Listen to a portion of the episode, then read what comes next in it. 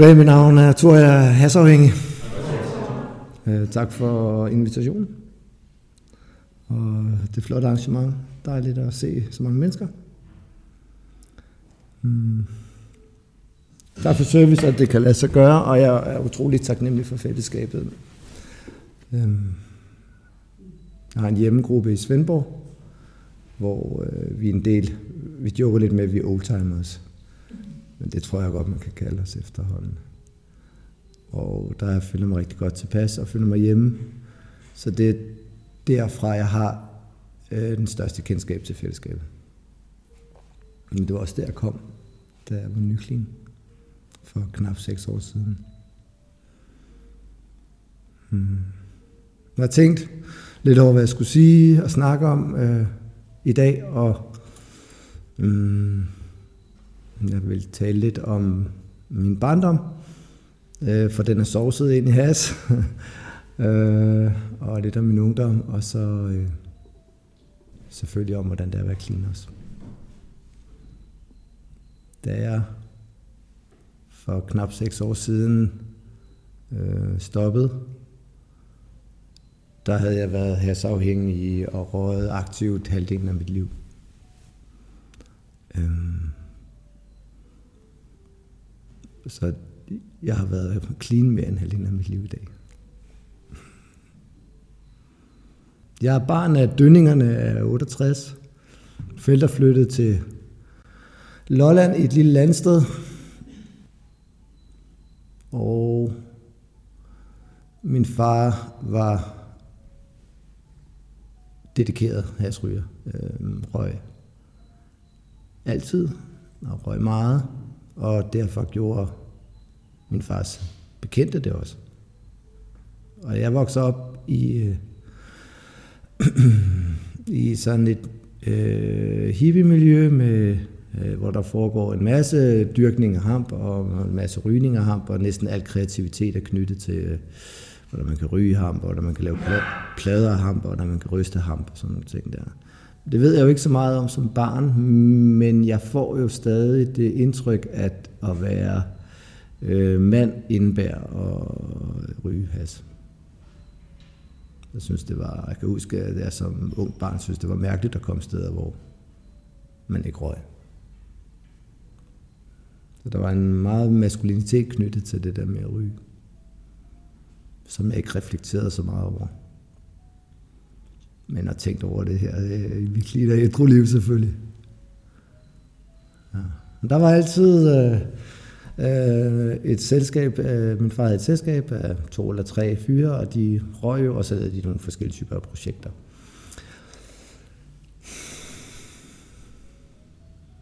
Ja. Mm. Og det var ikke noget, jeg tænkte så meget over, da jeg var barn, og jeg tænkte egentlig heller ikke over det øh, som ung, og når jeg begyndte at ryge, så var det ligesom bare en forlængelse af den der måde at være. Øh, altså det var helt naturligt sådan for, for mig at, at have blive en del af mit liv, fordi det havde jeg set hjemmefra. Jeg røg øh, for at øh, opleve åndelige åndelige oplevelser. Røg, fordi jeg synes, det var bevidsthedsudvidende i starten, eller hvad man skal sige. Det var i hvert fald en eller anden form for mm, søgning i det. Mm, men som jeg har hørt så mange andre historier, så det ligger den, min historie jo op af det, at hurtigt så bliver det øh, noget, jeg gør rutinemæssigt, og gør det, hvis jeg skal i gang med noget. Øh, når jeg skal i gang om morgenen, for eksempel eller skulle i gang med at skrive en opgave, eller skulle løse nogle forskellige typer af problemer, så blev røg en, øh, en starter på det. Det er lidt ligesom at skyde sig i foden, for at man skal løbe. Men det var en starter for mig. Øh, øh, fordi når man først har slukket pandelamperne med, øh, med has dagen før, så kan man jo live dem lidt op med at ryge igen. Kunne jeg live dem lidt op med at ryge igen, og så... Ja, jeg tror, I kender historien. Mm.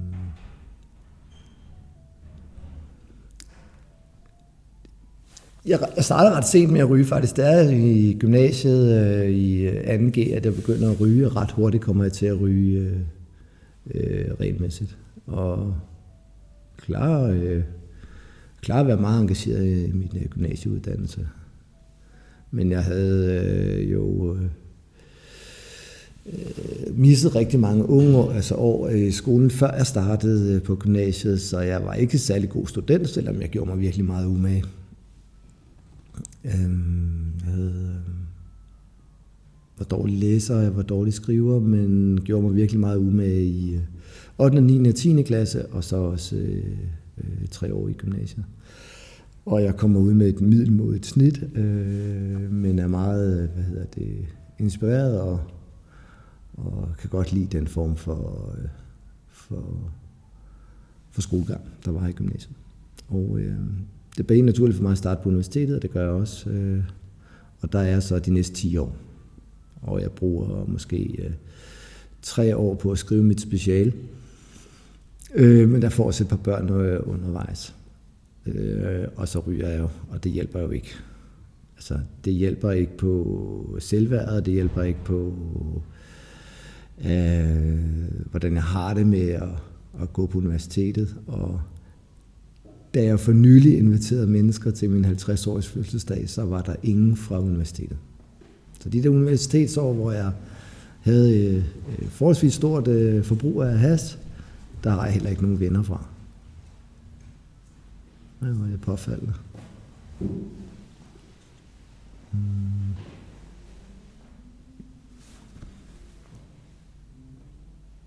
Ja, jeg kan huske, at jeg står på Nørreport station, jeg skal tage toget ud til Ruk om morgenen.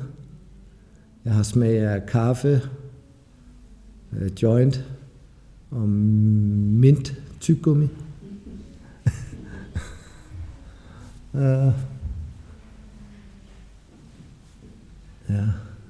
Der var nogle år, hvor jeg virkelig, virkelig øh, bed tænderne sammen for at hænge ved øh, og holde mig øh, til ilden med uddannelsen.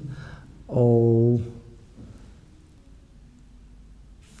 jeg har nogle år i midten af 20'erne, hvor jeg er øh, single, eller hvad man skal sige, hvor jeg ikke rigtig var lidt rodløs, øh, men hvor skolen er, universitetet er mit, øh, hvad skal vi sige, min, øh, det der holder mig til ilden. Og så inden jeg bliver færdig, begynder jeg at stifte familie og få børn med min øh, ekskone. Og jeg stod der og havde et valg. Jeg havde, øh, jeg havde to kvinder på hånden. Øh, jeg skulle finde ud af at vælge mellem. Og øh, den ene, der kunne jeg føre et liv uden has.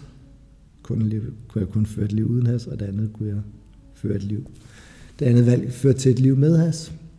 Og jeg kendte øh, min ekskones baggrund, og hendes far var også ryger, og øh, det virkede meget trygt og rigtigt for mig, så valget var selvfølgelig øh, der, hvor jeg kunne fortsætte med at ryge. Og det var en øh, grundsten i, i vores forhold de næste 22 år, at jeg var misbrug. Og at jeg røg mm store mængder.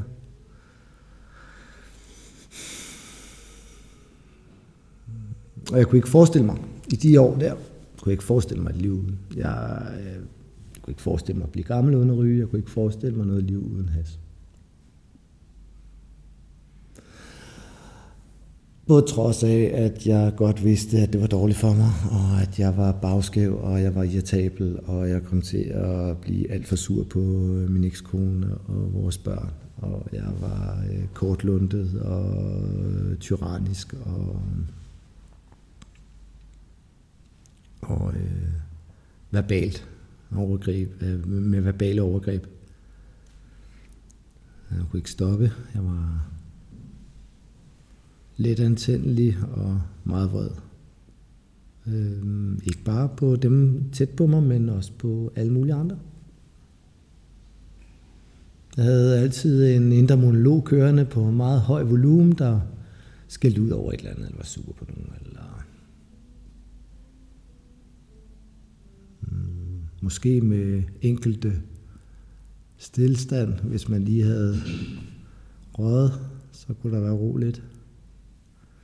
Jeg havde 10-15 år af mit liv, hvor jeg havde en lille FM-radio på lav ved siden af mit hoved, når jeg skulle sove. Jeg kørte den snakkede, snakkeradio, P1. Det var min sovestil.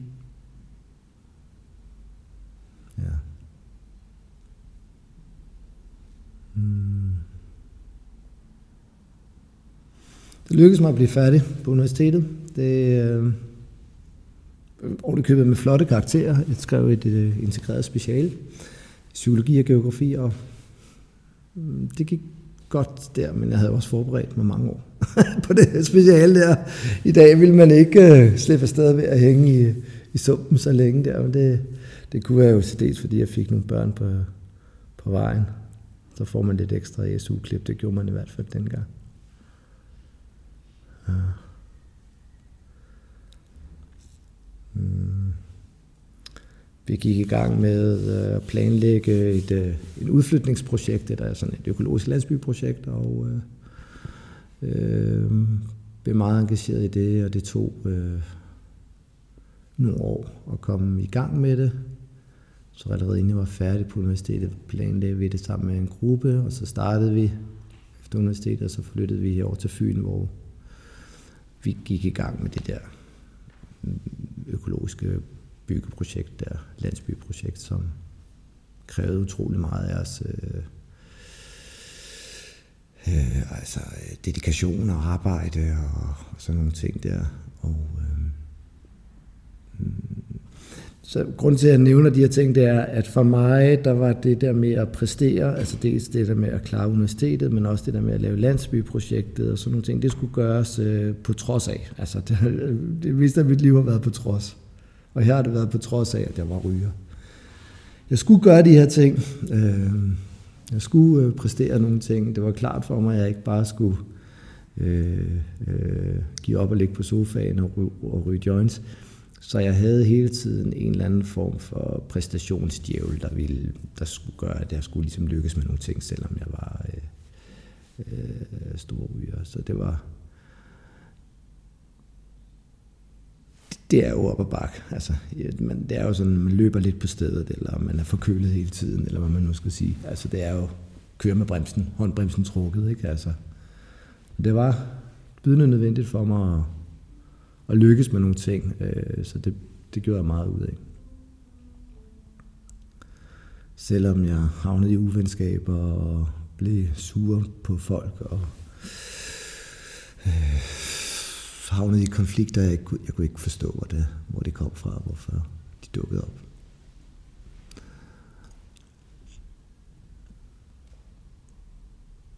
Jeg øh, blev mere og mere løs på, øh, på min idealer, på min altså et skema for, hvornår jeg må ryge og sådan nogle ting der. Og da jeg så øh, bliver færdig med pædagogikum og begynder at undervise øh, og få fast job og sådan nogle ting der efter nogle år der, så blev jeg sådan en lille smule lidt mere løs på mine øh, dogmer om, hvornår jeg kunne ryge og sådan, så det begynder at skride lidt for mig. Og jeg har nogle gange, hvor jeg prøver at stoppe øh, et halvt år og sådan nogle ting der. Og, øh, den, jeg har delt om den før i nogle andre situationer, men jeg holdt en pause på et år, eller et halvt år, undskyld, og så ryger jeg, øh, fordi øh, jeg har jo kun holdt pauser, jeg har ikke stoppet for at stoppe. Og så, øh, så var det jo ikke så vildt, som jeg havde forestillet mig. Men næste dag, øh, der kunne jeg bare mærke på min øh, pande her, den var helt kold, og jeg kiggede mig selv i spejlet, jeg var helt bleg heroppe. Så det ligesom blodtilførselen, den var slet ikke herude i pandelapperne. Og når man ved, hvad der er i pandelapperne, der ligger personlighed og valg og tænkning og sådan nogle ting der. Og det var også de erfaringer, jeg har gjort mig, det er, at øh, når jeg ryger, så høvles der lidt af personligheden fra hver joint, ikke? Og så når man går, går død som et savlende monster øh, sidst på, øh, øh, på aftenen, først på natten, øh, efter man har spist havregryn med sukker på, og, og bare sådan, øh, så næste morgen, så den spiger lidt personligheden, og så starter man med at høvle lidt på den, ikke? og så høvler man det helt ned. Og når der ikke er øh, så meget personlighed øh, tilbage, og kun et ego, så, øh, så, øh, så er det jo ligesom hulk. Så er man bare et hulkmonster. Så jeg var bare et hulkmonster, øh, hvis jeg blev gået for nært. Ja.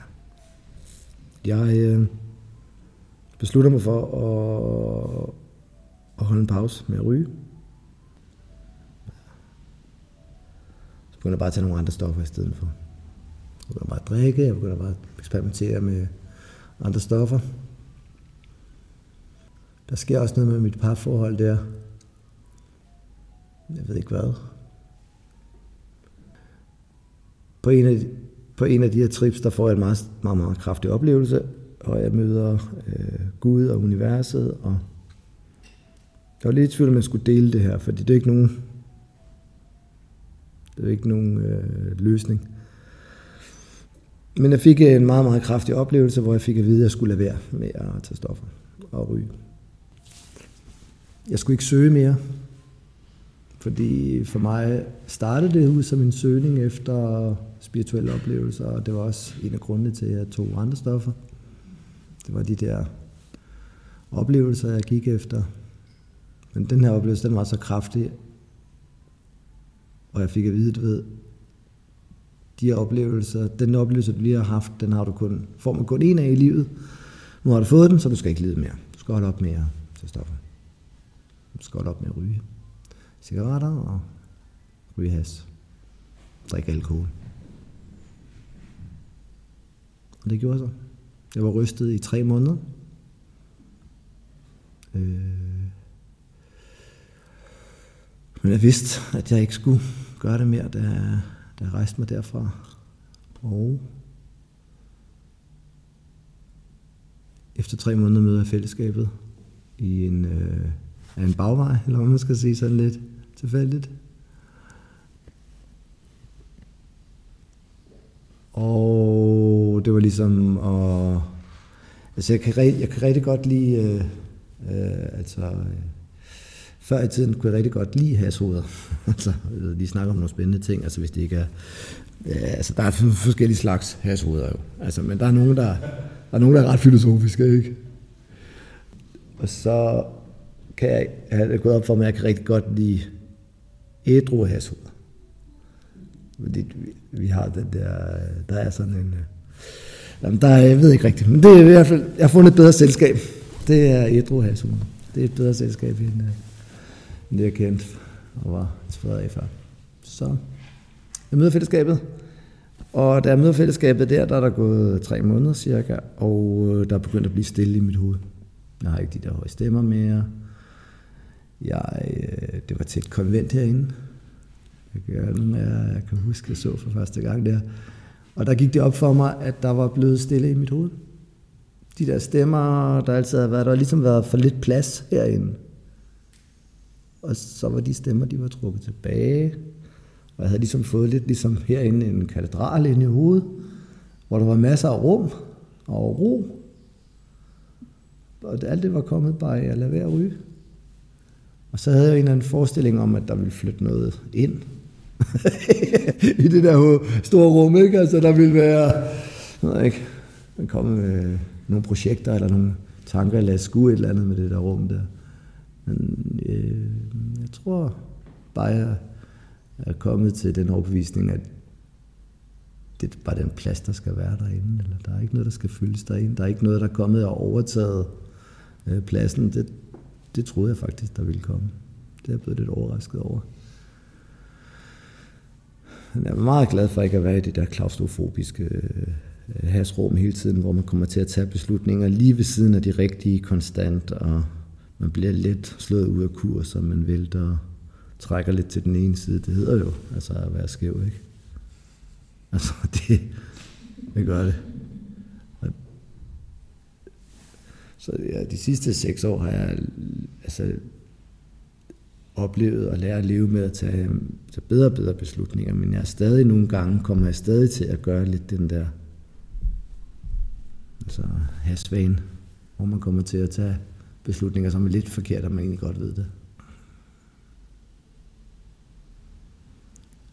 Men historien går jo også sådan, at da jeg holder op med at ryge, så forsvinder fundamentet for mit ægteskab, og hele mit liv ændrer sig efterfølgende. Og jeg troede, at nu kunne jeg råde bud på mange års øh, dårligdom, og, og nu skulle øh, jeg, øh, hvad ved jeg,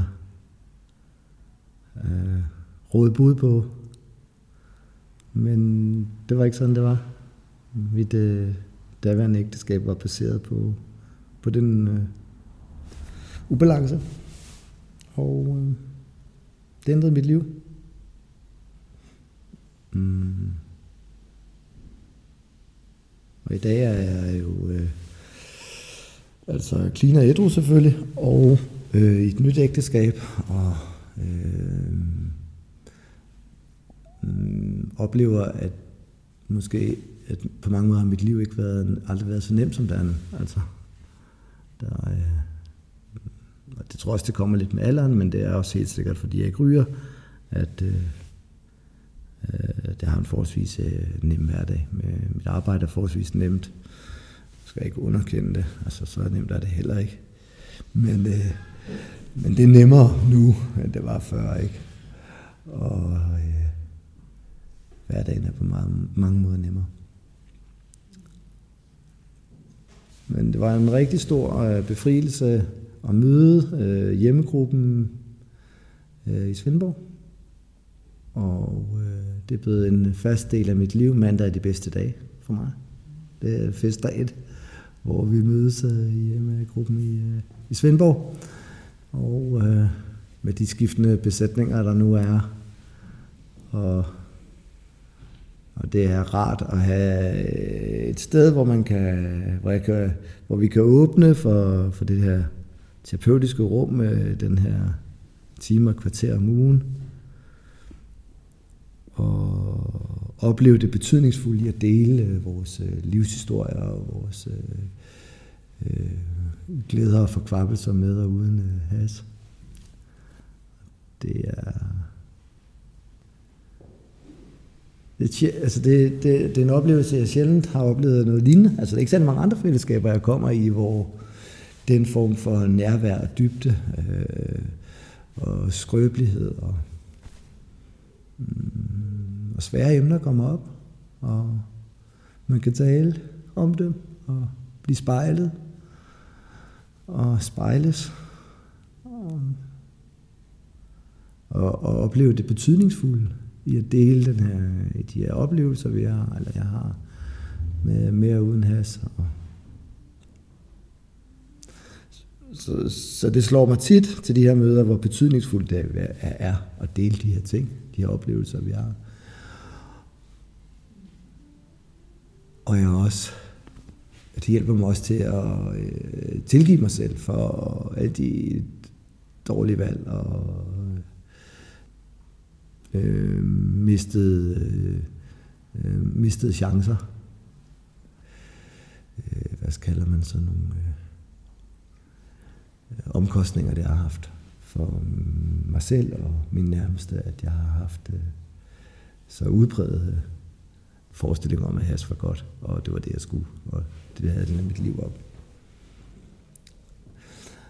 Og det er utrolig oplevelse, det her med at kunne leve i et liv, hvor has er en selvfølge, og man kan ikke forestille sig det uden, selvom man ved, det er skidt, og selvom man ved, det er dårligt for en, og sådan nogle ting. Jamen, det skal jeg da have, det skal jeg da have lov til indtil man holder op. Og så er man over et andet spor, hvor man aldrig kan forestille sig at tage has igen, eller prøve, jeg, jeg ved det godt, men jeg bliver også fristet en gang imellem, men I forstår, hvad jeg mener, at jeg er i et andet spor. Den her form for, altså det er fantastisk, at, at, at, vores, at min hjerne kan det, leve i det ene spor, hvor det er den her virkelighed. Man ved godt, der også er en alternativ virkelighed, men man vælger ikke at se den, og så, så kommer over i et andet spor og få et liv uden. Og lige indtil jeg tager valget, der er det umuligt at forestille sig. at det kan lade sig gøre. Jeg kan ikke forestille mig et liv uden as, indtil jeg tog valget. Eller blev tvunget til at tage valget, eller få vist valget, eller... Jeg tænker tit øh, over den evne, der er at, at køre i de her parallelle virkeligheder. Og ja, man kan jo se dem med forskellige andre i andre situationer også, men jeg tænker, det er nok lige uden for emnet her. Så corona er jo også en alternativ virkelighed, eller mm, hvis man er meget religiøs, har man også nogle alternative virkeligheder. Eller kommer fra et øh, dysfunktionelt parforhold, så har man også et spor i en alternativ virkelighed. Ja. Så måske man kan generalisere det og sige, det der med at kunne tage valget, prøve eller blive skubbet, eller kunne ture og prøve at se en alternativ livsbane. Men det hjælper det her øh, fantastiske fællesskab til. Og jeg er utrolig øh, taknemmelig over for, for den her teknologi, som det er. Altså øh, MA-møderne, eller hele konceptet af konceptet er jo en... Øh, det er jo ikke bare et program, det er en teknologi, der kan rigtig meget. Og jeg øh, er dybt taknemmelig for at have mødt det, og at der, der er gang i det, og jeg kan være med til at holde gang i det, og at der er mm, og at det findes. Ja. Jeg er meget fascineret af programmet og også af trinene, men hvis jeg fortsætter med det tempo, øh, hvis jeg fortsætter med det tempo, jeg har nu, så tror jeg, at jeg cirka er færdig med min trin om 20 år. Så det er jo rart at have noget, man kan crank lidt op. Hvis, man synes, øh, hvis jeg synes, det går lidt langsomt, så kan jeg jo investere lidt mere i mit liv i de der trin der. Så det øh, bliver tit mindet om, at det kan jeg gøre noget mere af. Så det er en, det er, der er en stor pulje, eller en stor pool af gode, øh, gode ting, man kan gøre i det her program. Og jeg har kun, i virkeligheden kun lige startet. Ikke? Tak for det. Tak for, øh, at I ville lytte til mig. Tak til fællesskabet og til min sponsor. Og tak for mig.